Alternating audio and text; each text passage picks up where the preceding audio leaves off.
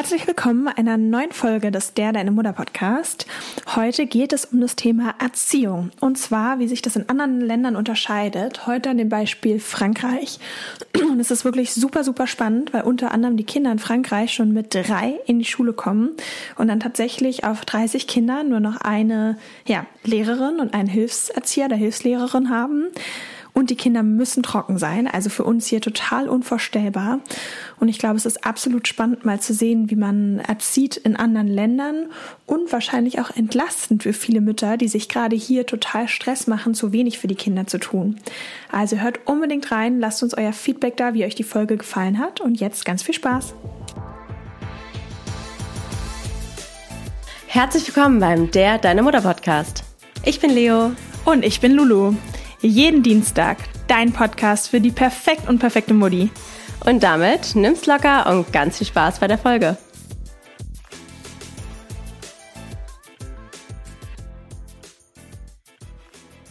Was? Nee. Ähm, wir fangen immer an bei jeder Podcast-Folge. Zu fragen, wer bist du und was machst du? Also ich bin Felicia und was mache ich? Ja, fragt sich jetzt, wie man sich definiert. Ich bin Mama von zwei Kindern ähm, genau, ich bin aktuell quasi Vollzeitmama. Sehr unfranzösisch. Stimmt. Und du, genau, dazu auch nochmal, das ist ja auch Teil der Folge, du lebst in Frankreich. Und wie lange schon? Genau, also ich bin mittlerweile seit fast zehn Jahren mittlerweile in Frankreich. Richtig krass. Wahnsinn, Als ja. ich nochmal überlegt habe. Ja, also nächstes Jahr im Februar sind es wirklich zehn Jahre und ich bin eigentlich nie so bewusst ausgewandert sozusagen. Also ich bin zum Studieren nach Paris gegangen und dann quasi hier hängen geblieben, mehr oder weniger. Voll schön. Und dein Mann ist dann quasi gebürtiger Franzose auch. Genau, ja. der ist. Und du hast ja auch Franzose. einen Podcast. Genau, der heißt Ulala, der Frankreich-Podcast.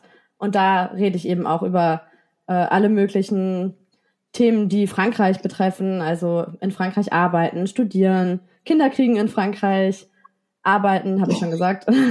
alle möglichen, ja, alles, alles, was quasi Deutsche interessiert, die nach Frankreich auswandern oder schon ausgewandert sind oder sich vorstellen könnten, auszuwandern und ja, noch nicht mal unbedingt nur nach Frankreich, aber klar, das, die Zielgruppe sind schon eher welche, die sich natürlich für Frankreich interessieren. Na klar, super, super spannend. Ähm, vielleicht steigen wir auch gerade mal ein, Thema Erziehung. Äh, Leo und ich hatten vorab auch gesprochen, es gibt ja irgendwie das Buch, warum französische Kinder keine Nervensägen sind oder irgendwie so ähnlich ist der Titel. Mhm. Ähm, ich habe es tatsächlich damals auch gelesen und fand, da waren so ein paar super gute Impulse. Und ähm, mein Mann ist auch super, äh, wie sagt man so schön, frankophil und wir machen super viel ähm, Urlaub auch in Frankreich. Und ich finde, es ist schon häufig auffällig, zumindest scheint es so, dass die Kinder dort vor allem beim Essen super ruhig und lange am Tisch sitzen. Ähm, und genau, generell ist es ja, glaube ich, in Frankreich so, dass Essen noch mal eine andere familiäre Kultur einnimmt als die Deutschen. Ich glaube, die Deutschen sind da so ein bisschen Kulturbanausen. Ja, vielleicht kannst du darüber mal ein bisschen berichten.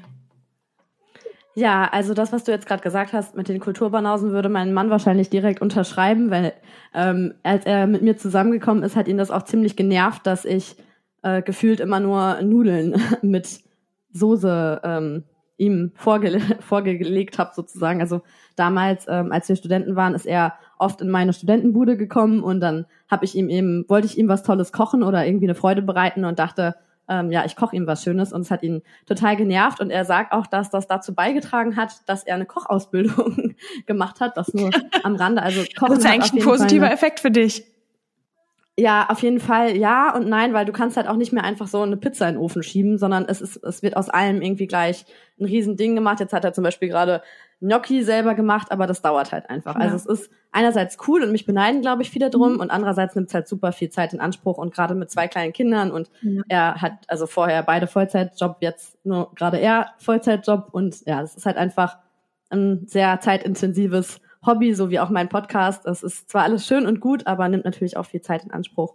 Und Essen generell hat einfach einen unglaublich hohen Stellenwert in Frankreich. Das stimmt definitiv. Und jedes Mal, wenn ich zurückkomme nach Deutschland, sagt meine Mutter auch, sag mal, es dreht sich bei dir irgendwie gefühlt nur noch ums Essen. Also ich überlege immer schon morgens, was essen wir zum Mittag, was essen wir zu Abend. Okay, ich meine, es ist, glaube ich, auch so ein Mütterding, dass man schon überlegt, was kocht man und so, aber es geht auch, also sogar, sogar im Restaurant beim Essen redet ja. man übers Essen. Es geht wirklich super viel ums Essen ja. und man sitzt halt auch einfach lange zusammen und die Kinder sind auch irgendwie so viel natürlicher dabei einfach. Ja. Also das ist ähm, auch in allen südlichen Ländern, sag ich mal, auch in Italien, Spanien und so, ist es ja auch einfach so, dass die Kinder auch abends mit dabei sitzen und dabei bleiben. Genau. Und das ist irgendwie nicht so vorstellbar, dass die irgendwie schon ins Bett gelegt werden und dann gehen die Eltern alleine ins Restaurant oder so. Es ist überhaupt nicht ungewöhnlich, dass man auch kleine Babys mit im Restaurant sieht. Aber wie schaffen die es denn? Weil ich sag mal, hier in Deutschland habe ich so das Gefühl, für jede Mutter ist so der Gang ins Restaurant der pure Stress und man ist die ganze Zeit nur beim Kind und versucht irgendwie mit Büchern und hier und abzulenken und bloß, dass das Kind nicht schreit. Und Aber nicht nur ja nicht. Genau, scheinbar. nicht nur Restaurant, sondern ich habe das Gefühl, dass viele Deutsche so, man kann natürlich auch nicht für alle sprechen, aber dass es schon so ist, ja, am Tisch essen ist wichtig, aber sobald das Kind auch quengelig wird, wird es halt auf den Boden gesetzt oder ist fertig und dann kann es was anderes machen. Also dass einfach irgendwie das schon so ein Ziel ist, eine gemeinsame Mahlzeit einzunehmen, aber am Ende ist es nicht so. Wie ist es bei euch? Ja, also ich glaube, erstmal trauen sich es vielleicht viele auch gar nicht. Also ich kenne einige, die einfach nicht mit ihren Kindern ins Restaurant gehen, weil sie schon von vornherein denken, oh mein Gott, und was ist, wenn das Kind schreit oder so? Und mein Gott, dann schreit's halt mal. Also was soll schon groß passieren? Es ist, glaube ich, auch einfach so, weil es nicht gemacht wird und weil man halt nicht so oft, also in Deutschland zumindest, ist es ja jetzt nicht so selbstverständlich, mit Kindern ins Restaurant zu gehen. Und ich hatte jetzt auch, als ich im Sommerurlaub in Deutschland war, ähm, so das Gefühl, dass man so ein bisschen schräg angeguckt wird, wenn man abends mit seinen Kindern ins Restaurant geht. Also da hatte ich halt beide dabei und das hat einen, also das stresst einen ja selber als Mama auch schon so sehr, dass man gar nicht mehr unbedingt da so entspannt bleiben kann. Also ich habe mich da viel gestresster gefühlt, als wenn ich in Frankreich ins Restaurant gehe. Dabei war es auch in Deutschland viel früher, weil in Deutschland geht man ja schon um, also kann man ja schon ab, sag mal, 18 Uhr ins Restaurant gehen. Da geht's ja, also manchmal gibt's ja die ganze Zeit durchgängigen Service. In Frankreich ist es ja so, vor 19 Uhr machen die Restaurants gar nicht ja, auf. Das genau. heißt, ganz oft ist es so, ab 20 Uhr, 21 Uhr geht man auch mit ganz kleinen Kindern ins Restaurant und ich weiß nicht, irgendwie habe ich das Gefühl, das sind irgendwie alle entspannter. Ich ja. weiß auch nicht, woran es liegt. Ja, doch, ich kann mir das total vorstellen. Oder wir waren ja auch letztes Jahr für drei Monate in Frankreich. Und ähm, ich hatte auch das Gefühl, es ist halt so eine ganz andere Mentalität. Wir waren auch immer mit den Kindern essen und spät abends ja auch noch aus und haben irgendwie trotzdem dann einen Wein getrunken, wenn ich vorher abgepumpt habe und es war so ein bisschen Kultur. Und jetzt im Vergleich waren wir vor zwei, drei Wochen im Hotel in Deutschland für ein Wochenende und man hat so richtig gesehen, um Punkt 18 Uhr sind alle Gäste des Hotels mit Kindern, wurden dann in eine Ecke des Essenssaals gefercht, so mit Kindern. Ähm, genau, und dann um 20 Uhr kamen quasi alle kinderlosen Pärchen, aber ich habe schon das Gefühl, es ist so strikt geteilt und es gibt ja auch mittlerweile super viele, vor allem in Berlin, Kindercafés, Restaurants da mit Spielplätzen und so weiter, wo man dann merkt, okay, da sind deutlich mehr Kinder, aber dieses klassische, man nimmt seine Kinder abends mit ins Restaurant, ist total unüblich hier. Falls ihr euch übrigens gerade wundert, warum mein Kind so leise ist, sie ist damit beschäftigt, die Schnuller und ihre Wasserflasche in meinen Pullover zu stecken. Deswegen, ich glaube, der ist so bestimmt schlafen hier. Ich höre übrigens meine Kleine nicht mehr. Das heißt, ich hoffe, sie ist eingeschlafen. Aber ich finde das zum Beispiel auch, ich glaube, da merke ich, ich meine, Lulu und ich haben ja auch gerade kurz vorher über das Thema Schlafen auch geredet. Und dass ich zum Beispiel, meine Tochter hat ja, schläft ja, wie man gerade ja auch sieht, sehr schlecht ein und auch nicht alleine, sondern ich muss dann eine Stunde dabei sein.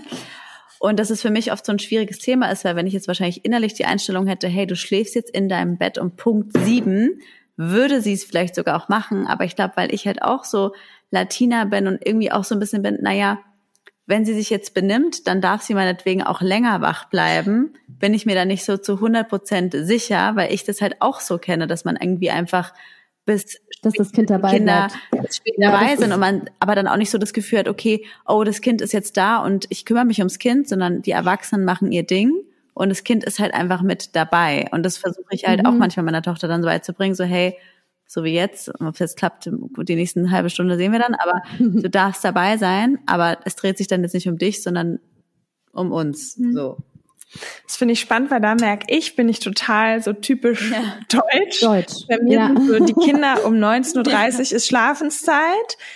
Die sind mhm. immer routiniert, die gehen bis auf ganz seltene Ausnahmen im Urlaub und so sind wir schon entspannt, aber immer 19.30 Uhr ins Bett.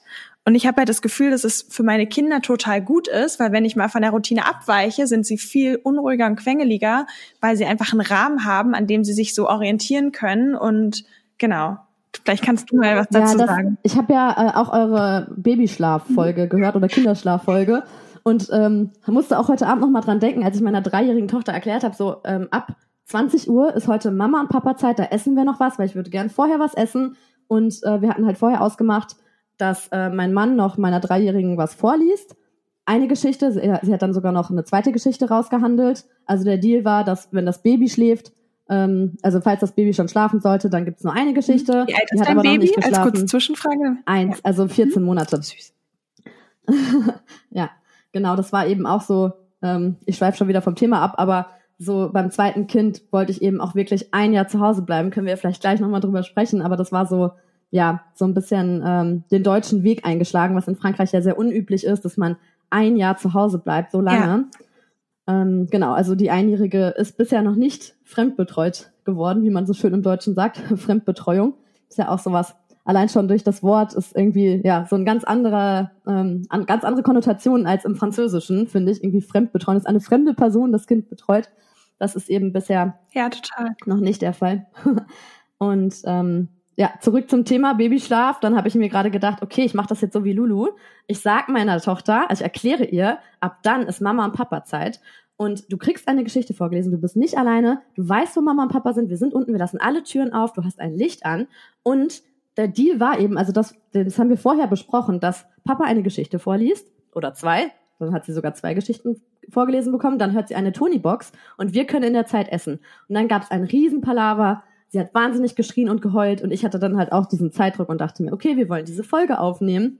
Und dann dachte ich mir so, okay, was soll's? Mein Mann meinte dann auch so, warum stellst du dich so an? Warum können jetzt die Kinder nicht nochmal mit runterkommen? Und sie lagen halt schon müde im Bett. Also es war so, wo ich mir dachte, okay, wenn ich jetzt die Ruhe weg hätte, wären die jetzt vielleicht in 10 bis 15 Minuten eingeschlafen. Aber ich hatte eben nicht die Ruhe ja. weg, hatte Hunger, wollte eben auch. noch essen und so. Genau. Und dann war, saßen wir halt wieder zu viert unten und ich dachte mir so, mein Gott, das ist auch einfach so. In Frankreich ist es nicht schlimm, es ist normal. Und ich meine, die meisten Eltern kommen halt auch erst so um 20 Uhr nach Hause und dann liegen die Kinder auch erst oft um 22 Uhr oder noch später im Bett. Ja. Also ich kenne wirklich wenige, wo jetzt die Kinder um 21 Uhr schon im Bett liegen. Ja. Aber trotzdem hat man halt irgendwie so, ja, man will halt auch irgendwann mal Feierabend genau. haben und ich habe halt echt selten Feierabend mit den Kindern irgendwie. Also ganz oft ist es so, ich lege mich mit denen hin und stehe mit denen auf ja. und es ist halt nervig manchmal ja. einfach. Ja, das verstehe ich. Aber wie ist es denn generell so Thema Erziehung? Du hast es auch gerade schon angesprochen mit der Fremdbetreuung. Ich habe das Gefühl, dass ja schon die französischen Mütter strenger erziehen, oder? Und auch mit der Fremdbetreuung, oder wir machen jetzt erstmal Erziehung, danach Fremdbetreuung. Wie, was würdest du denn sagen, sind so die Unterschiede zwischen der deutschen, in Anführungsstrichen, deutschen und der französischen Erziehung?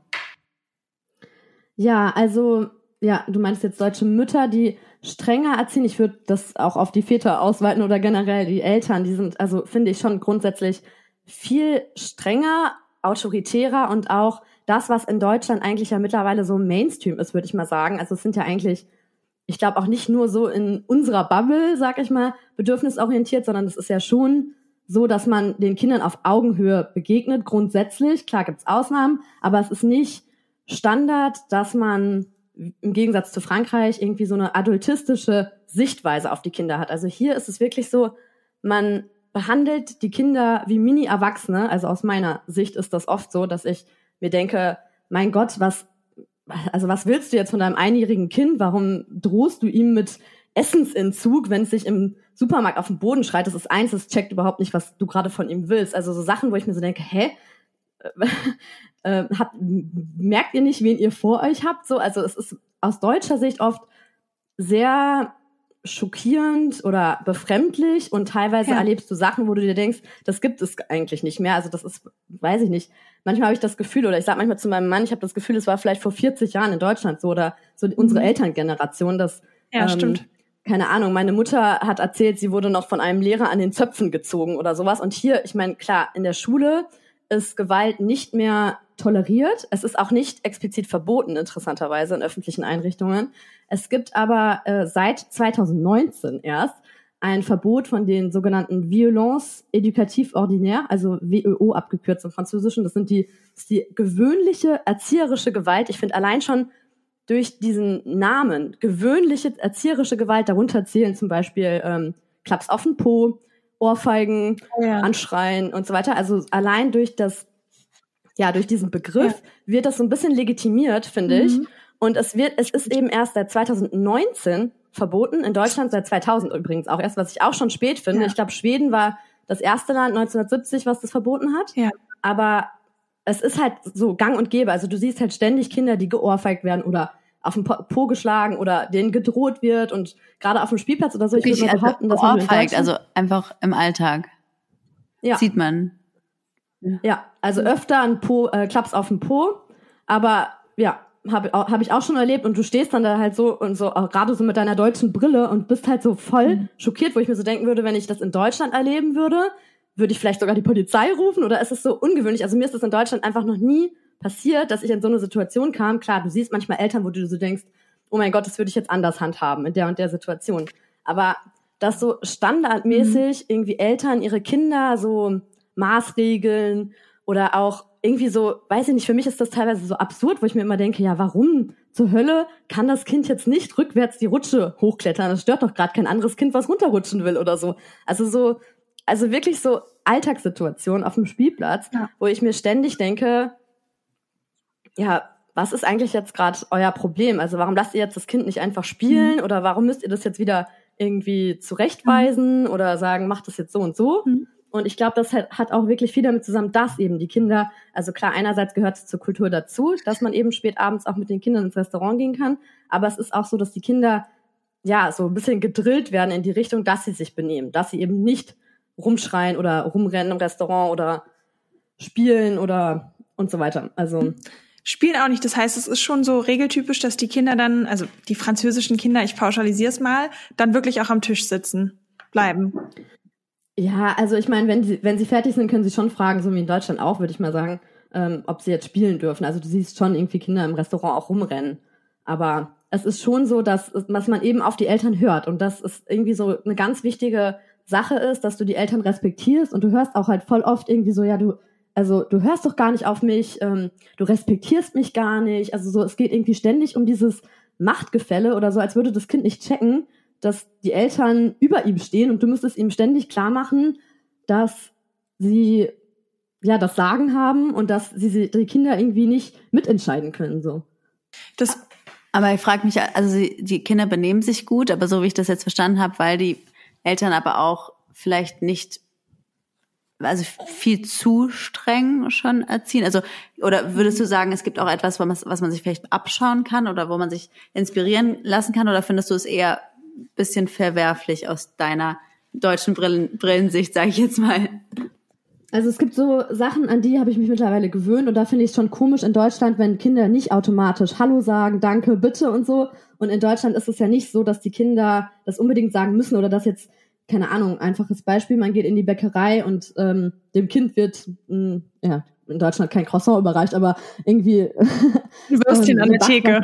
ein Würstchen an der Theke gegeben und das Kind bedankt sich nicht, weil es, keine Ahnung, unter drei ist und unter Dreijährige, da wartet man jetzt nicht, dass das Kind sich bedankt. Vielleicht sagt dann die Mutter oder der Vater Danke für das Kind und es reicht. Aber in Frankreich wird dann schon so abgewartet, dass das Kind sich selber bedankt. Und zum Beispiel meine Einjährige kann halt noch nicht sprechen. Ist ja klar, dass sie noch nicht Danke sagt, aber es wird teilweise schon so, ja, wie so erwartet irgendwie, dass sie Das sich bedankt. Und meine, bei meiner Dreijährigen ist es halt so, sie spricht ja. Wenn sie sich nicht bedankt, dann wird wirklich so drauf gewartet und teilweise dann auch so von Fremden erzogen. Quasi so dann, ja, dass dann die Person Danke für dich sagt oder so. Ja, krass. Also finde ich auf der einen Seite krass und gerade was du am Anfang meintest, mit diesem Kinder werden wie kleine Erwachsene behandelt, das finde ich ist schon kritisch, weil Kinder sind eben keine kleinen Erwachsenen.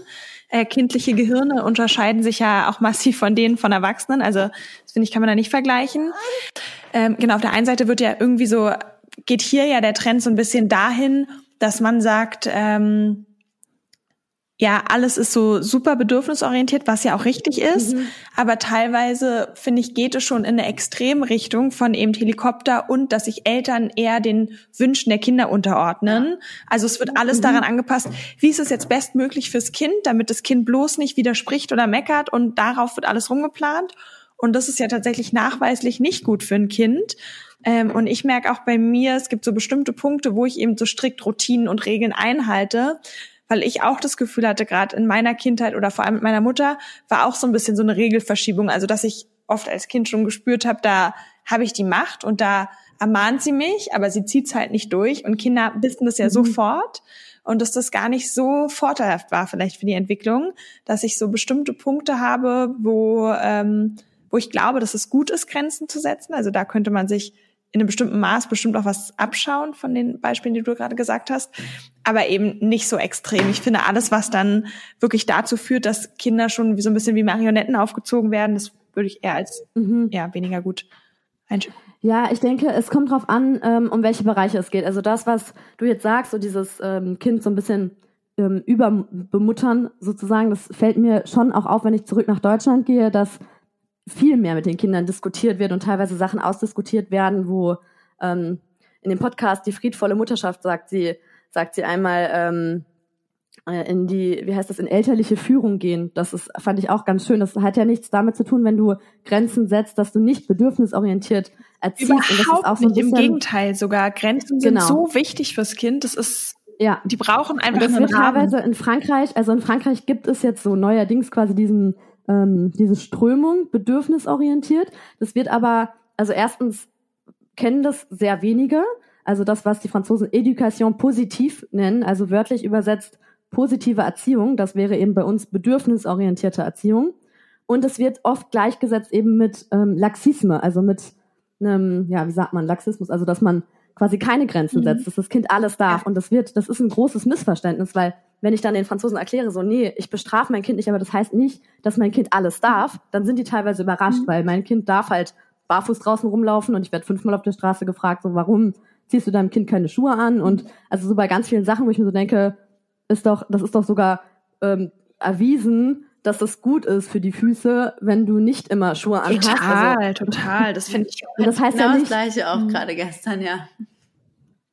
Und das heißt ja nicht, wenn wir jetzt, keine Ahnung, jetzt Ende der Woche sind wir auf eine Hochzeit eingeladen, da werde ich sie natürlich nicht barfuß rumlaufen lassen, sondern ihr Schuhe anziehen. Also nur, weil man bestimmte Sachen in bestimmten Situationen erlaubt, heißt das ja nicht, dass man irgendwie in, immer alles durchgehen lässt oder dass man keine Süßigkeiten, ähm, keine Süßigkeitenregel hat. Also wir haben zum Beispiel kein Süßigkeitenverbot, weil ich Verbote auch blöd finde, ja. aber schon so, dass man ähm, das eben also, dass man jetzt nicht sich nur von Süßigkeiten ernährt oder so. Und das wird halt oft verwechselt in Frankreich, dass man eben denkt, ähm, wenn man bedürfnisorientiert erzieht, dann darf das Kind alles. Mhm.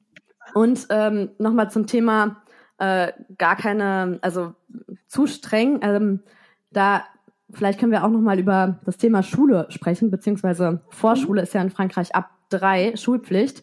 Und ähm, das ist auch sowas, also weil du vorhin fragtest, ist es ähm, besser, oder kann man, können die Deutschen sich vielleicht von den Franzosen da was abgucken? Und ich denke mir ganz oft, dass, also ich sehe oft so diese zwei Extreme, dass die Deutschen eben zum Beispiel beim Thema Eingewöhnung in der, ich meine, bei uns ist es nicht in der Schule, sondern dann eben Kita und Kindergarten.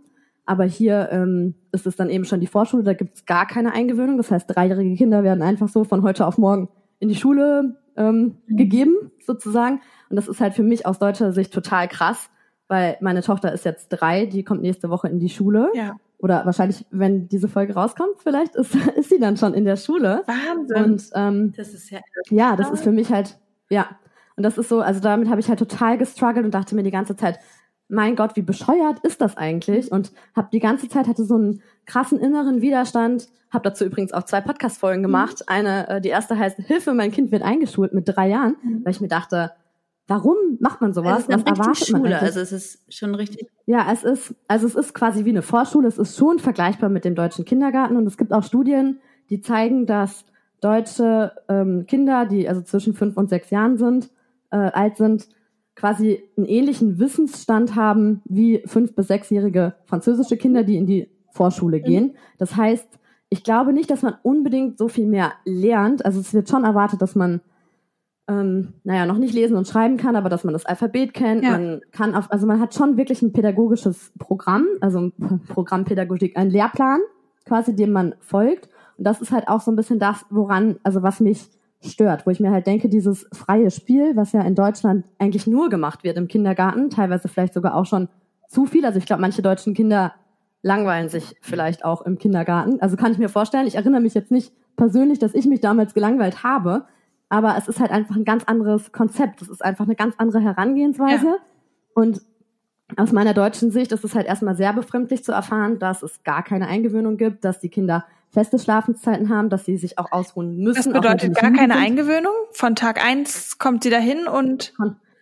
Ja, und also am ersten Tag dürfen wir zehn Minuten dabei bleiben und dann müssen wir raus aus der Klasse. Und es ist halt wirklich eine Klasse. Also zu deiner Frage, Leo, ob es eine wirklich eine Schule ist. Es ist tatsächlich also eine Schulklasse mit ungefähr 30 Kindern, einer Lehrerin und die Kinder sind halt, also das sind immer nach den äh, Kalenderjahren, also alle, die 2020 geboren wurden, werden jetzt eingeschult. Mhm. 2023 ist dann eben der nationale Appell an alle, die 2020 geboren wurden, müssen in die Schule.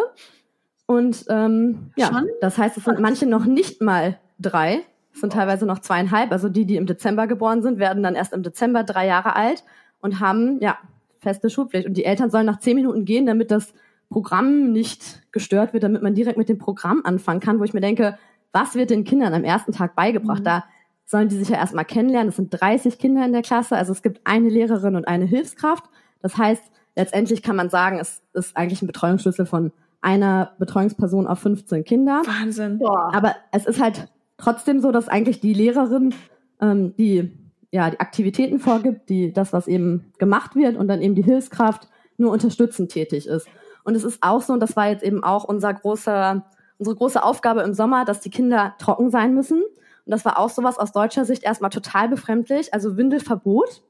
Es darf auch nicht gewickelt werden. Das heißt, die Kinder, die nicht sauber sind, werden halt, also da, die werden umgezogen, also du darfst Wechselkleidung mitbringen, aber du darfst halt keine Windeln mehr tragen. Wahnsinn. Und, aber das ist ja vor allem, glaube ich. Wie klappt das denn? Ich meine, mit drei, die weinen doch auch noch ganz oft. Und also wie, wie, wie, wie ist es denn möglich, dass dreijährige Kinder ab Tag eins mit, mit 29 anderen Kindern sich dann auch wirklich benehmen und eingliedern. Das kann ich mir irgendwie nicht vorstellen, wie das. Also die gehen halt, die wissen halt, dass die Kinder weinen. Das ist so, auch im Fernsehen siehst du dann halt ähm, irgendwie am ersten Schultag 30 weinende Kinder in der Klasse. Und das ist halt so, es ist halt einfach so. Und dieses Kinder weinen lassen ist auch nicht, wird auch nicht als so schlimm empfunden wie aus, also wie es ja in Deutschland, mhm. weiß man ja, dass das ähm, für das Kind schlimm ist oder sein kann oder man hat irgendwie Angst vor den psychischen Folgen, die das, ähm, ja, die dadurch entstehen können ich weiß nicht, ähm, ja, also ich finde, das ist halt sehr, es sind irgendwie so die zwei Extreme. Ich weiß, dass in Deutschland dieses Münchner und Berliner Eingewöhnungsmodell gibt. Und wenn ich den Franzosen erkläre, dass das Berliner Eingewöhnungsmodell das kurze Modell ist, wo man nur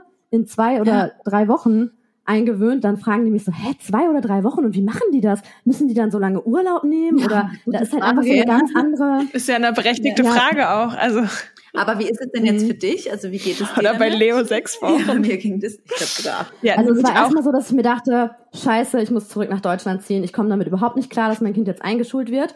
Und ähm, mein Mann meinte dann auch so, weil ich halt echt so Panik bekommen habe und mir dachte, mein Kind darf, also kann jetzt noch nicht in die Schule kommen und so. Und wir haben halt erst vor einem Jahr ein Haus gekauft und dann meinte er so, du, das meinst du doch jetzt nicht ernst, dass du jetzt zurück nach Deutschland ziehen willst deswegen und so. Und ich meinte so nicht nur deswegen, aber jetzt wird's halt irgendwie gerade so dringend, äh, also äh, gefühlt dringend. Das ist halt nicht rational, mhm. sondern ich denke mir halt, ich hatte halt einfach wie ja Panik. Und dann habe ich mich ein bisschen umgeschaut, was es für alternative Möglichkeiten gibt und habe eine Montessori-Schule hier in der Nähe Super. gefunden. Naja, mein Mann versteht überhaupt nicht den Sinn dahinter, dass man irgendwie viel Geld ausgibt, damit das Kind quasi genauso betreut ist. Also für ihn ist es so, das war echt, also hat für zu viel Streit gesorgt und wir haben jetzt halt ausgemacht, dadurch, dass ich ja aktuell ähm, nicht für Geld arbeite sozusagen, ähm, dass ich sie erstmal mittags wieder abhole. Ja. Ähm, und das ist zwar eigentlich nicht erwünscht sozusagen und ab Oktober müssen eigentlich auch alle Kinder ganztags da bleiben. Ganztags aber heißt? Nicht, ganztags heißt bis 16.30 Uhr. Und die meisten lassen ja die Kinder sogar noch länger da, weil du kannst die danach ähm, im Centre Aéré abgeben, also quasi im ja sowas wie ein Hort oder mhm. ich glaube, es heißt nicht mehr Hort in Deutschland, aber so ein, ja, ja doch, da so. wo die Kinder halt betreut werden. Ja. Ja, Wahnsinn. Und generell ist es doch auch so in der, oder wolltest du noch was dazu sagen? Ne? Zu was anderem, aber also sag du. Montessori, oder? Nee, Montessori, ich wollte noch einmal fragen, es ist doch generell auch so, dass die Kinder doch auch deutlich früher abgegeben werden, weil es gibt ja, ja schon in Deutschland mhm. eigentlich extrem die Diskussion so, Kita vor drei, also vor allem irgendwie vielleicht mehr aus dem Süden oder dörflich. So, da kommen die Kinder erst mit drei in die Kita. Ich bin auch erst mit drei in die Kita gekommen. Du auch, ne? Ich nicht, ich war mit nee. eins. Ach so, okay. Ja. Ah, nein, ja, Spaß. Meine Eltern waren. Genau, ich war. Meine Eltern waren mit Spaß. Erklärt einiges. Und das ist einiges, ja. als ich im, im Urlaub war und erzählt habe, dass mein Sohn jetzt mit anderthalb in die Kita kommt, da war das so, oh, das kann sie gar nicht nachvollziehen und dann auch so richtig so Mom-Shaming, so, also man kann ja nichts verbieten, aber es findet sie eigentlich unmöglich, so durch die Blume. Ja, das war jetzt, also ist auch ganz lustig, weil meine ähm, jetzt eben einjährige Tochter, also die ist jetzt 14 Monate alt, kommt eben auch jetzt ab übernächste Woche in die Kita. Mhm. Und ähm, ich habe sie jetzt für vier, also ich hatte sie, ich hatte vier Tage angemeldet, da wusste ich auch noch nicht, wie es jetzt bei mir beruflich weitergeht und so und dachte mal, ich gehe äh, auf Nummer sicher und melde sie eben für vier Tage an. Den Mittwoch würde ich gerne frei halten, weil meine Dreijährige da auch keine Schule hat. Also im, in der École Maternelle, also in der Vorschule, ich sag jetzt mal vergleichbar mit Kindergarten, und in der École Primaire, in der Grundschule, ist immer mittwochs schulfrei. Okay. Das kompensiert auch irgendwie, finde ich, so ein bisschen diese ganz langen Tage und es ja. äh, führt auch dazu, dass ganz viele Mütter zu 80 Prozent arbeiten. Ja. Ähm, zumindest in den Jahren, wo die Kinder so klein sind. Ja. Oder dass eben eine Nunu die Kinder abholt oder wenn Großeltern in der Nähe sind, dass dann der Mittwochstag, zum Beispiel mein Mann, da war immer ähm, Mittwochs, der, der Mittwoch war immer der Oma-Tag und das ist eben bei ganz vielen so, weil eben Mittwoch keine Schule ist. Und da war eben aber so meine ähm, Überlegung mit den vier Tagen, ja, ähm, jetzt, wo das, also ich hatte mich zwar auf Jobs beworben, hat nicht geklappt und so weiter, dachte ich mir, okay, ähm, ich muss sie ja jetzt nicht vier Tage abgeben.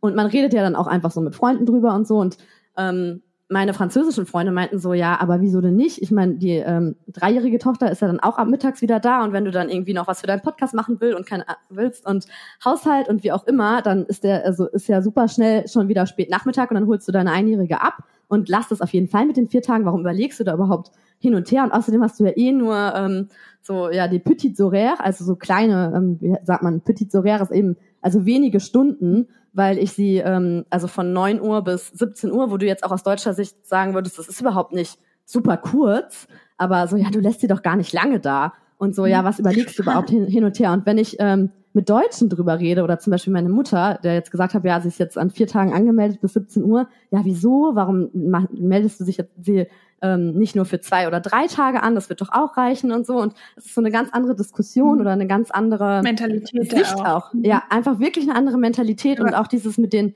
ja, wie viele Stunden. Also ich kenne halt echt einige, die ihre Kinder von 8 Uhr morgens bis 18 Uhr da lassen bei der Tagesmutter oder in mhm. der Kita und dann, wenn du halt die Stunden zusammenrechnest, macht das irgendwie eine 50-Stunden-Woche für so ganz kleine Zwerge ab drei Monate teilweise.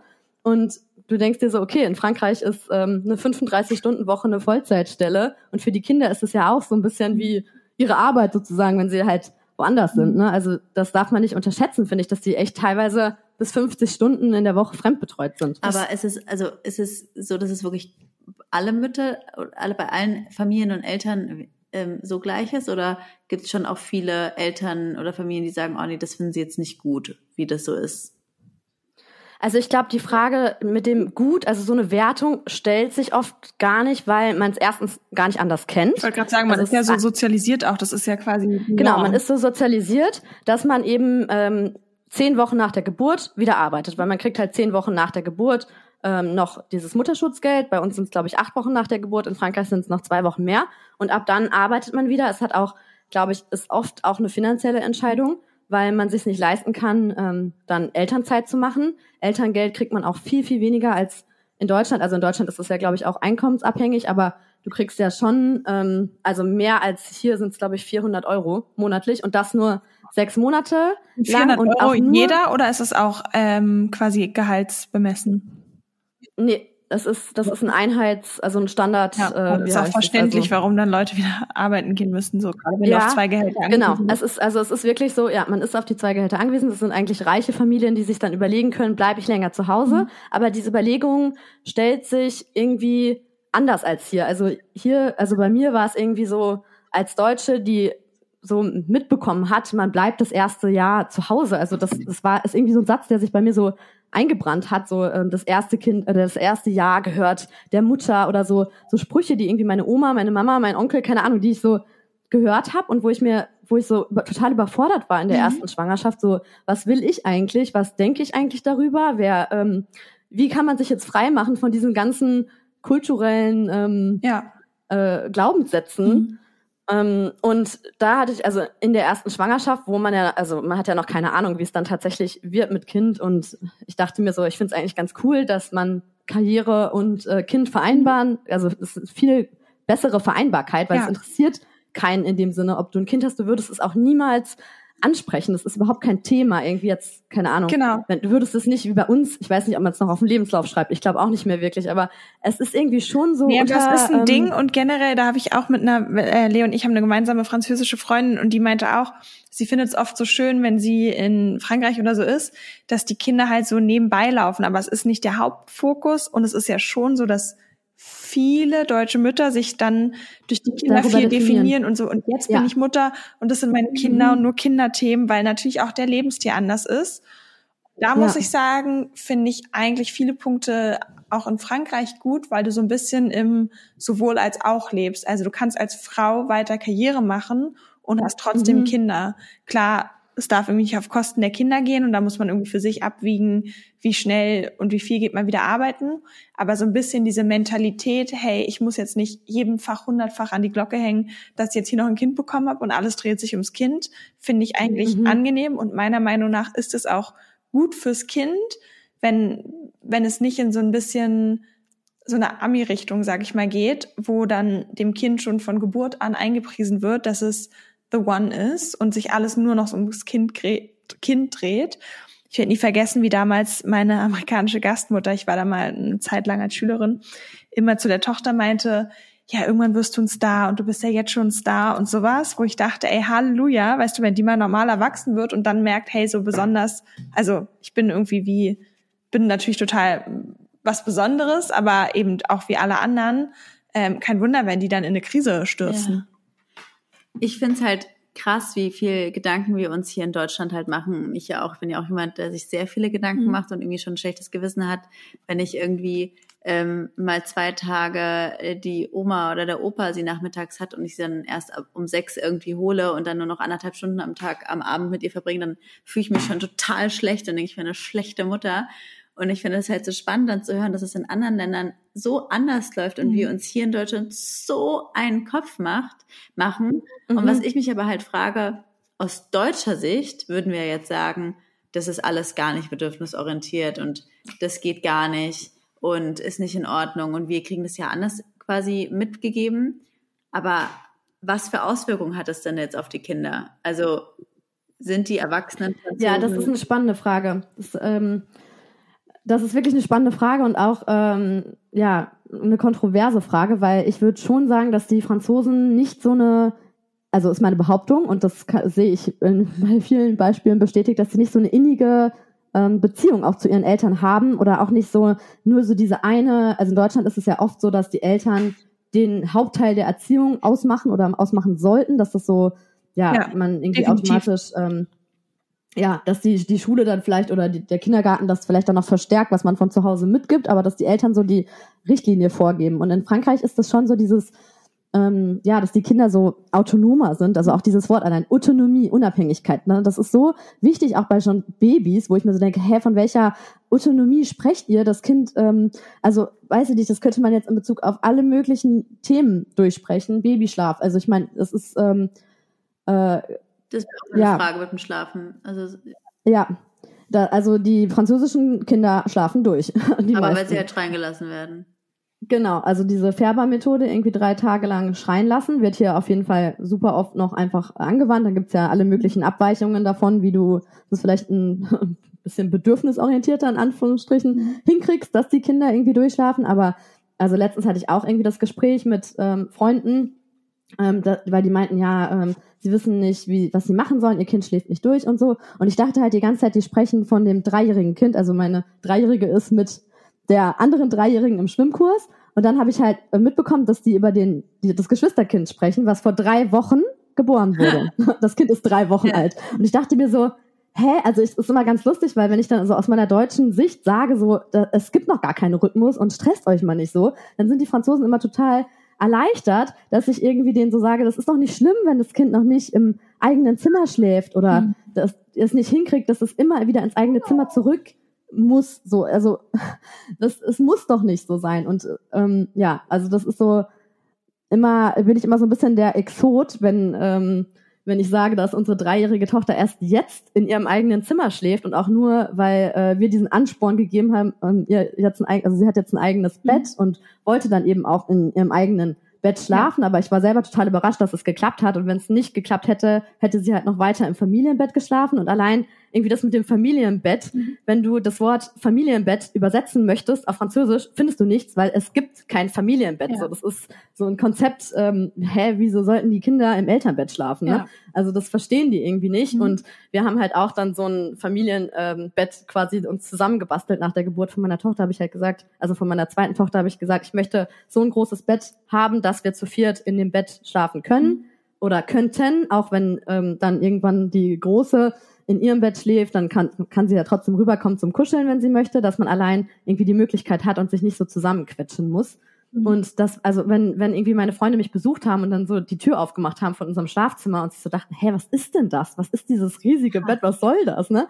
War das immer so, musste ich das erstmal erklären und es war schon so ein bisschen peinlich fast zu sagen, ja, wir schlafen da alle zusammen. Es ist so ein bisschen wie so ein Tabuthema, dass das Kind im ähm, eigenen, also im großen Bett mitschlafen darf, mhm. weil das macht man halt nicht. Ne? Das Kind schläft in, im eigenen Bett und ist autonom. Mhm. Ich finde es halt, ich finde halt schwierig zu sagen, weil ich will jetzt nicht, äh, nicht, dass man es jetzt falsch versteht, weil ich bin schon jemand, ich, ich verurteile es schon sehr mit der Färbemethode etc. Und auch, ja, es ist ja im Endeffekt eine Kultursache. Also zum Beispiel jetzt bei mir und zum Beispiel jetzt so südamerikanisch ist es auch wieder nochmal ganz anders. Da sind die Kinder zwar auch lange wach, aber schlafen auch bei den Eltern im Bett. Da wird viel gekuschelt, da ist viel Nähe, da ist ja. sehr viel auf die Eltern. Also das merkst ja auch, dass die aber auch viel körperlicher sind, ne? Ja. Also ich meine, als wir beim Salsa waren in Barcelona, so, Leo war mit zwei deutschen Freundinnen, also zwei deutsche Stock- und Acht-Freundinnen beim Salsa tanzen. Und es ist ja für mich so furchtbar, diese nee. ganzen Männer, die einen dann antanzen und dann so nah am Körper sind. Ich weiß. Und meine mhm. Freundin und ich, also die andere deutsche ja. Freundin, haben uns immer kaputt gelacht, weil wir irgendwie noch so unseren Po so doll angespannt haben, dass er sich gefühlt nach innen wölbt, um ja nicht irgendwie was zu berühren. Und, dann, und ich habe ja auch krasses Tee, also bei dir ist jetzt nee. anders.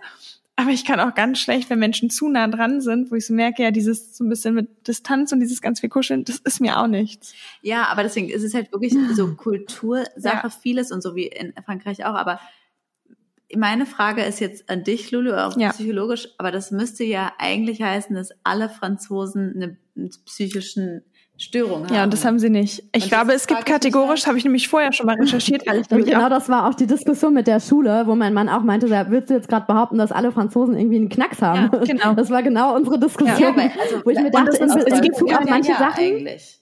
Naja, nee, aber vielleicht, es gibt kein, ich meine, ich glaube, es gibt kein kategorisch ähm, höhere höhere Rate an psychischen Störungen. Im Gegenteil, es geht ja gerade eher ein Trend dahin, dass in Ländern, wo er dieses so Verhätscheln und Übermuttern, dass das viel massivere psychische Folgen hat. Und damit spreche ich mich auch auf gar keinen Fall in Richtung irgendwie Färbermethode und kleine Erwachsene oder so, um Gottes Willen. Ich sag nur, ein bisschen eine gewisse Strenge und ein Rahmen ist einfach gut für Kinder. Und dazu kommt ja auch, nur weil manche Methoden für uns komisch klingen, muss man auch dazu sagen, die Mütter können sich irgendwie weiter vielleicht auch beruflich verwirklichen und mhm, holen dann ihre Definitiv. Kinder erst 16, 30, 17 die Kinder ab. Aber häufig ist das ja eine intensive Zeit. Also bei den Freunden, wo wir in Frankreich waren, da sind die Mütter extrem herzlich gewesen. Also auch meine mhm. beste Freundin damals in Australien, ähm, das war eine Französin, die ich auch besucht habe. Und die Mutter war so herzlich, eben auch dieses viel Kochen, viel Liebe. Es wird ganz viel erzählt am Tisch und geredet. Mhm. Und das finde ich hat eine totale Qualität, weil man sagt ja psychologisch, dass, glaube ich, ein oder zwei Stunden intensiver Kontakt mit dem Kind ausreichen für eine psychisch gesunde Entwicklung. Während man, finde ich, in Deutschland viele Mütter sieht, die dann irgendwie das Kind sechs Stunden am Tag haben, aber so abgestresst sind, dass es quasi mhm. überhaupt keine Quali Quality Time ist und irgendwie dann alle fünf Minuten am Handy und da und nichts richtig mit den Kindern unternehmen oder schön spielen oder sonst was machen. Und dann frage ich mich, okay, was ist besser, wenn ich mich irgendwie bei der Arbeit dann verwirkliche, noch mein Leben lebe und dann auch Ressourcen habe für mein Kind?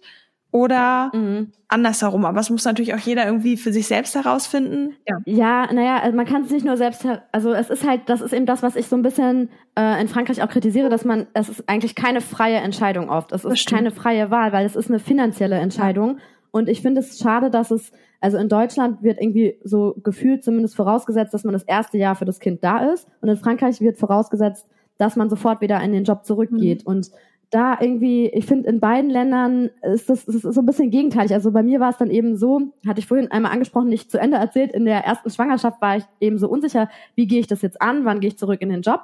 Und letztendlich war sie dann ein halbes Jahr alt, als ich zurückgegangen bin in den Job. Und aus deutscher Sicht ist das ja schon sehr früh ein Kind bei der Tagesmutter äh, abzugeben, in Anführungsstrichen. Allein das Wort abgeben, ne? Also auch meine deutschen Freunde so, ja, gibst du sie jetzt schon ab? Und ich denke mir so, ja, ich hole sie aber ja auch wieder ab abends. Also ich gebe sie ja nicht weg. So, aber so wird's in, in Deutschland oft so formuliert. Und aus französischer Sicht, also meine französischen Kollegen haben damals so zu mir gesagt, boah, ähm, was hast du denn jetzt die ganze Zeit noch gemacht und noch zwei Monate Elternzeit und noch Resturlaub und jetzt warst du ein halbes Jahr zu Hause, hast du dich nicht gelangweilt und so. Also es ist so ganz anderes äh, Gespräch und auch ähm, zu dem zu diesem Thema gute Mutter, schlechte Mutter und so und ähm, über Muttern so ein bisschen. Da hattet ihr auch eine Folge mal zu gemacht zum äh, Thema Helikopter. Äh, Mutter. Das ist auch ganz interessant, weil in Frank äh, in Deutschland gibt's ja, also im Deutschen gibt's ja diesen Begriff der Rabenmutter und man würde ja jetzt, weiß ich nicht, also wenn ich jetzt das Wort Rabenmutter höre, wahrscheinlich gibt's da auch viele Konnotationen, die man so hat, aber dann denkt man vielleicht aus deutscher Sicht an eine Mutter, die sich jetzt, die vielleicht ihr Kind den ganzen Tag fremd betreuen lässt, von 8 Uhr morgens bis 20 Uhr und sich nicht selber um ihr Kind kümmert.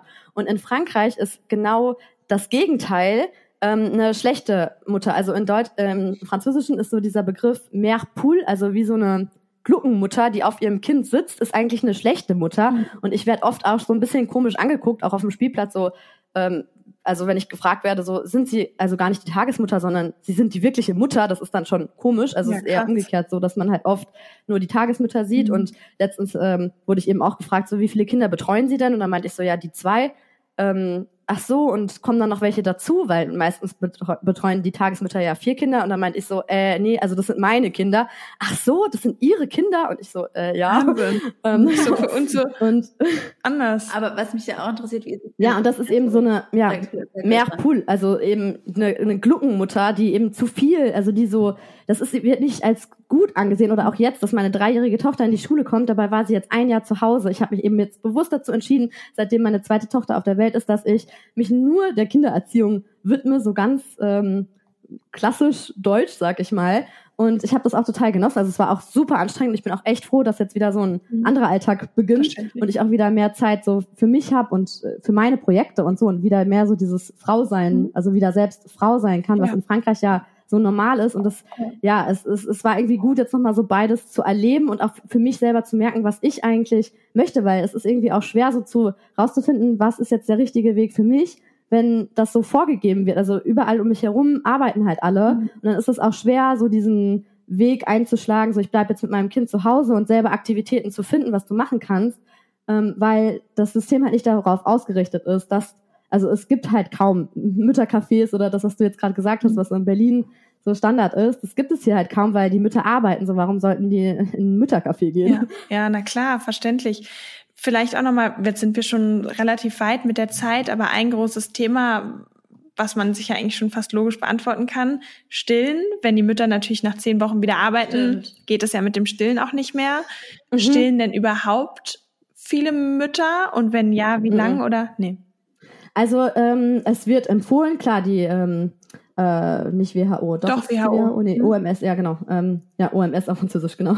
Organisation Mondiale de Santé. Äh, die empfiehlt auch in Frankreich ähm, mindestens sechs Monate, ähm, nee, ich glaube, es wird nicht sechs Monate exklusiv, aber ein Jahr, dass ein Jahr stillen gut ist und ab vier Monate Beikost. Ich glaube, in Deutschland sagt man ab sechs bis acht Monate ja. oder so, auch später. Ja. Und auch witzigerweise, auch ich drifte schon wieder ab, aber Thema Beikost ist auch so unterschiedlich. Da werden so unterschiedliche Sachen empfohlen und möglichst ähm, ganz viele unterschiedliche äh, Zutaten in der ersten Woche, wo du mit der Beikost anfängst und in Deutschland wird gefühlt irgendwie immer nur mhm. gesagt Karotte und Mohrrübe und mhm. immer nur die zwei Sachen und äh, so lange bis du merkst, dass das Kind keine Allergien hat oder sowas. Ja. Also ganz unterschiedlich. Immer so eine Woche und dem, eine Woche ja. so. Genau. Und in Frankreich so, ja, gib dem Kind Fisch und Rind und äh, Agneau irgendwie Lamm und du denkst dir so, hä, das wird in Deutschland also mit Fleisch und Fisch irgendwie viel später und auch nicht irgendwie so viel wie möglich gleich. Also auch ganz lustig, das Wort Beikost ist ja auch, dass man was dazu gibt zum Stillen, also ne, Beikost. Und im Französischen äh, ist die Übersetzung von Beikost Diversification alimentaire, also die, dass du dich, also diversifizierst mhm. quasi, dass du ganz viele äh, Lebensmittel mhm. kennenlernst. Also auch schon allein in dem Wort ganz andere mhm. ähm, Konnotation irgendwie. Ja, und Stillen ist dann halt dementsprechend bei ganz vielen überhaupt gar kein Thema. Also ganz viele probieren es gar nicht. Es wird auch, finde ich, schlecht informiert. Es gibt zwar eigentlich in jedem Krankenhaus mittlerweile auch Stillberater und ich frage mich auch oft bei Freunden von mir, warum war das denn überhaupt, stand es überhaupt nicht zur Debatte, dass sie stillen? Mhm. Also die meisten meiner französischen Freunde haben nicht gestillt und haben auch überhaupt nicht drüber nachgedacht zu stillen, weil man eben wieder früh anfängt zu arbeiten und es sich ja dann gar nicht lohnt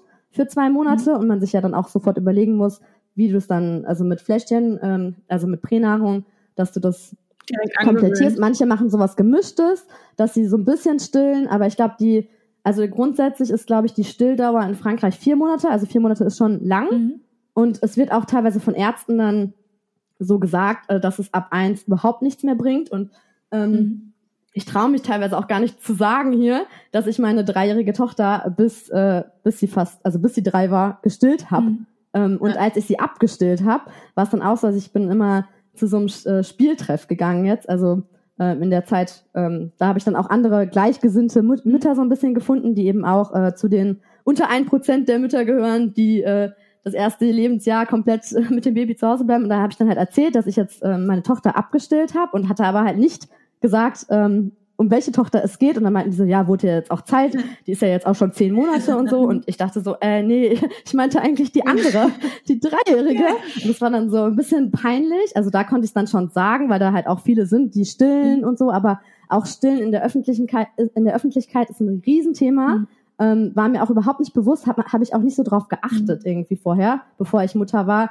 Ähm, hab, also ist mir auch gemerkt, als wir in Frankreich waren, da war ja mein Sohn zwei Monate den ich dann noch gestillt habe. Und das war trotzdem irgendwie immer so ein bisschen gefühlt so ein Ding. Also wo es in Deutschland so normal mhm. ist, auf jeder Parkbank stillst du und es wird eher gern gesehen, war es da eher so ein bisschen, oh je, da habe ich nochmal extra drauf geachtet, dass quasi auch alles gut verdeckt ist, so, weil das. Ich finde es wirklich ja. so interessant, weil ich war jetzt gerade im Sommer in, äh, in, Spanien und da werden die Kinder fast alle bis zwei gestillt. Mhm. Und das ist ganz normal, dass du ganz viele Mütter in der Öffentlichkeit auch ganz mhm. normal siehst mit Zweijährigen. Also es ist so spannend, wie das mhm. wirklich von Land zu Land, Land zu Land unterschiedlich ist. Und ja. meine Abschlussfrage wäre noch, also du hast noch eine Nachfrage, wie es denn für deinen Mann war, ist ähm, quasi, er ist ja Franzose, wie ich das verstanden habe, mhm. und ist ja das gewöhnt und hat dann aber dich als Deutsche, als Frau war das ein Streitpunkt, dass er manchmal war so, ey, so jetzt stell dich nicht so an oder fand er das eher gut, dass du so anders war, war?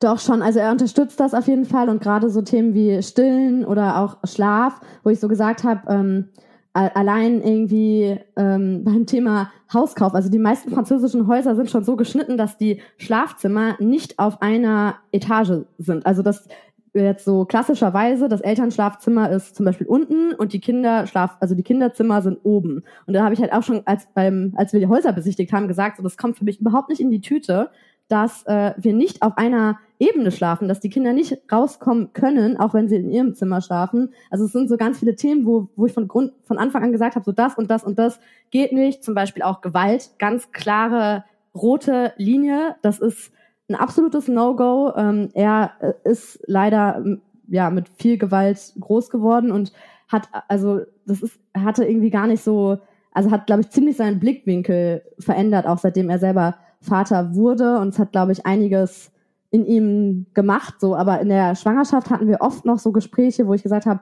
also wo er gesagt hat ja aber jetzt mal so ein Klaps auf den Po ist doch nicht schlimm. Und dann meinte ich so wenn du das machst also wenn du unser Kind schlägst dann äh, bin ich weg. Also gar keinen das ist überhaupt gar keine Diskussion für mich und für mich entschuldigt nichts ein Klaps auf den Po, vor allem bei einem Säugling, Baby. Also ich will nicht sagen, dass das, ähm, dass es weniger schlimm ist, wenn das Kind älter ist, aber ich verstehe, also vor allem seitdem ich Mutter bin, dass Kinder einen wirklich an die Grenzen mhm. bringen können und dass man manchmal ja. Lust hat, sie zu mhm. schlagen, aber wir sind halt, also wir können uns ja zusammenreißen und irgendwie ein anderes Ventil finden ja. oder zur Not das Kind im Gitterbettchen schreien lassen. Es tut ihm nicht weh. Das wird vielleicht dann, also sind dann vielleicht fünf ja. Minuten, wo das Kind schreit, aber ne, dann geht man lieber raus und beruhigt sich und solche Sachen, wo wir dann echt so drüber gesprochen haben und wo es jetzt in der Realität überhaupt nicht mehr für ihn in Frage käme. Also wo er jetzt so merkt, seitdem er Vater ist, dass das für ihn auch keine Lösungsmöglichkeit ist Super und dass schön. man auch nicht ja auch ja finde ich auch also wirklich für ihn auch so ein bisschen eine Heilung stattfindet ähm, dadurch dass er Vater ist aber ich glaube es ist schon ein Thema, also es war gerade jetzt so ein bisschen suffisant gefragt, so ja, haben dann alle Franzosen Schaden und ich glaube schon, dass ähm, dieses Gewaltthema ein Riesenthema ist mhm. und dass unsere Generation es versucht teilweise, oder dass es jetzt so in, ab, anfängt bei unserer Generation, dass man in so eine bedürfnisorientierte Richtung gehen möchte, dass man aber überhaupt nicht weiß, wie man das Ganze angehen soll. Und das ist so ein bisschen, in Frankreich ist man da noch gefühlt wirklich 30, 40 Jahre zurück, dass man jetzt halt so anfängt, so Leuten zuzuhören, die dann auch so Tipps geben, wie kann man es denn anders machen? Und das sind teilweise so, für mich sind das dann so Sachen, wo ich mir so denke, ja, ist doch klar, dass du jetzt in der Situation, wo ähm, äh, dein Kind irgendwie auf dem Boden malt und nicht auf dem Papier, dass du ihm nicht den Stift aus der ähm, Hand reißt und das Kind schlägst und es dann damit lernt, äh, dass es nicht mehr auf dem Boden Absolut. malen soll. Ja. Aber dass das halt so erklärt wird, das ist halt für viele so eine Neuheit. Mhm. Und dann ist es ja auch gut, andere Möglichkeiten aufzuzeigen. Also es gibt zum Beispiel so einen bekannten Blogger, Papa Positiv heißt der, also positiver Papa, bei äh, Instagram. Und der, der kriegt auch so viel Hate und so und so teilweise Kommentare, wo ich mir so denke, boah, in Deutschland wäre das so so so Standard irgendwie. Das wird wahrscheinlich sich, der hätte wahrscheinlich überhaupt nicht so viele Follower mhm. oder ne, da, der, das würde sich keiner so durchlesen. So hey, ähm, wie kann ich mein Kind ohne ähm, Schlagen zu diesem und jenem motivieren oder so, ne? Das würde in Deutschland ist das dann so, ja, ist doch klar. Mhm. Aber also total ich, spannend. Ich, ich glaube, ja, weil ich, also ich finde noch was sagen. Also ich finde das total spannend. Ich würde nicht gerne noch hundert andere Sachen fragen. Mhm. Ich finde nur, was man so für, für uns so als aus der Folge so mitnehmen kann, auch für, für die Hörerinnen, natürlich, dass man jetzt nicht denkt, ah, okay, oh ja, da können wir jetzt ja auch alle hier färbern und was weiß Nein, ich. Das ist uns, glaube ich, aber allen klar und auch alle, die den Podcast hören, so wie ich glaube, wir sind da also alle auf demselben Level. Aber auch für mich habe ich jetzt so für mich mitgenommen, wir machen uns oft so einen Kopf und machen uns wegen mhm. Ihr seid beide extrem bedürfnisorientiert. Ich denke mir bei jedem, jede, jeder Folge, ja. die ich von euch anhöre, ihr seid beide ähm, super bedürfnisorientiert. Danke. Ja, aber man macht sich ja trotzdem immer so viele Gedanken, ob man, ne, und hat immer Klar. irgendwie Angst, dass man keine gute Mutter ist. Ja, man möchte ja, es ja auch immer, man denkt dann halt auch über Situationen nach und fragt sich, man kann ja auch immer Sachen besser machen, auch bei einer bedürfnisorientierten Natürlich. Erziehung. Äh, und das heißt ja auch nicht, dass man ähm, nicht auch äh, Situationen hat, wo man einfach überfordert ist oder total angestrengt. Das ist ja auch menschlich, dass man dann irgendwie, aber das Wissen darüber, dass man es eben, dass man da vielleicht überreagiert hat oder nicht äh, so gehandelt hat, wie man es selber für richtig hält, ist ja auch schon wichtig und richtig und geht ja in die richtige Richtung. Und das ist, das kommt so langsam, also da versuche ich halt auch wirklich viel so, ja, nicht Aufklärungsarbeit ist übertrieben, aber sozusagen, wie ich es mache oder anders mache oder wie ich eben nicht bestrafe oder warum ich es jetzt nicht für richtig halte, meinem Kind mit Gewalt zu zeigen, dass es nicht das andere Kind schubsen kann, weil es für mich absurd ist, mit Gewalt zu zeigen, du sollst keine Gewalt anwenden oder so, was halt hier oft gemacht wird. Und dann ja. dafür Argumente zu finden, das ist manchmal gar nicht so einfach, mhm. sozusagen, was, was, ähm, also das, das war, äh, sorry, ich äh, komme schon über die Zeit, aber ähm, einfaches Be äh, ein Beispiel von ähm, einer Nachbarin, also als mit Nachbarn meine Tochter hat mit den Nachbarsjungs draußen gespielt und wir leben in so einer Sackgasse und die ist ähm, aber, also mittlerweile hört sie, wenn man Stopp mhm. oder äh, Stopp ruft oder sagt, sie soll nicht weitergehen, aber das war da eben noch nicht der Fall und sie ist halt Richtung Straße gerannt und ich panisch hinterher, aber mit Baby auf dem Arm und so schnell kommst du gar nicht mhm. hinterher. Ähm, und ich war halt total aufgelöst und hatte auch einfach Angst um meine Tochter, dass ihr was passieren könnte. Sie eben auf die Straße zugerannt. Unser Nachbar, der sehr äh, autoritär erzieht, ich würde mal behaupten, typisch französisch, vielleicht sogar noch strenger als viele andere Franzosen, aber der meinte dann halt, ähm, weil sie halt wirklich auf die Straße gerannt ist. Zum Glück kam kein Auto, aber ich habe sie halt erstmal total angeschrien. Auch nicht so toll, aber man ist irgendwie ja, im Schock und ich habe halt ja einfach geschrien und er meinte dann so, schlag sie jetzt, schlag sie. Oh und ich so, und ich war sowieso überfordert und ich so, hä? Nee. Und ich war eh irgendwie total aufgelöst, habe erstmal mein Kind umarmt und er so, hä? Wie, was soll sie denn jetzt daraus gelernt haben? Und ich so, also wie, was soll sie daraus gelernt haben? Dann meinte ich so, was, was würde es ihr denn jetzt bringen, wenn ich sie hauen würde? Und dann meinte er so, ja, dann, dann macht sie es halt nicht mehr. Und so lernt sie schon, dass sie es nicht mehr machen soll. Glaub mir, dass sie das nicht mehr machen wird, wenn dein, äh, wenn du ihr jetzt quasi Konsequenzen aufzeigst und es sie nicht einfach nee, so. und das ist ja auch, wir haben lustigerweise genau zu dem Beispiel, ich glaube, es ging nicht um eine Straße, aber um eine U-Bahn mit einem tiefen Psychologen, das ist die Folge 26 an alle, die es interessiert, ähm, auch besprochen, wie wichtig das ist, weil das kindliche Gehirn oder deine Tochter in dem Moment, die versteht ja nicht, dass sie gerade, ähm, einen Moment noch, Was Schlimmes gemacht hat. Genau, die versteht ja nicht, dass sie was Schlimmes gemacht hat. Woher auch? Woher soll ein Kind wissen, dass es jetzt da gefährlich ist? Das liegt ja quasi in dem Moment im Ermessen der Mutter, das Kind dann rechtzeitig zu schützen und in dem Moment, dass zum Glück nichts passiert ist. Aber das Kind trifft ja keine Schuld, sondern das kann man ja normal erklären und sagen, hey, stopp, bei uns ist immer so die Regel, du kannst, also mein großer Sohn versteht es, der würde niemals über eine Straße rennen, so, der hat es einfach verstanden und Klar ähm, darf man da nicht zu naiv sein, aber ich würde sagen, ich würde da fast meine Hand für ins Feuer legen.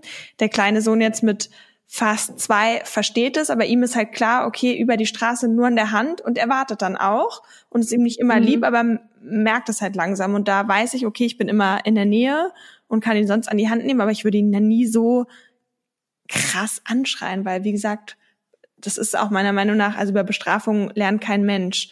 Davon wird man nur verängstigt ja. und ist irgendwann pathologisch auffällig. Aber genau, wir sind jetzt schon weit über der Zeit. Es war super, super mhm. spannend mit dir. Schreibt, glaube ich, nach dem Teil zwei. Vielleicht können ja auch an alle, die zuhören, ähm, ja, ihr nochmal Fragen uns einfach schreiben, die wir dir dann nochmal stellen dürfen. Und euren Info Sehr gerne. Ich hätte genau. jetzt auch noch einige, einige Themen. Vielen ähm, Dank. Ansprechen können, aber wir können, glaube ich, noch ewig weiterreden. So, jetzt noch, wenn sie eh schon die ganze Zeit dabei sitzt, dann sag mal bye bye. Bye bye. Bye bye. Super. Au revoir. Au revoir. Das war der, der Mutter-Podcast mit Leo und Lulu Luisa. Bis zum nächsten Mal.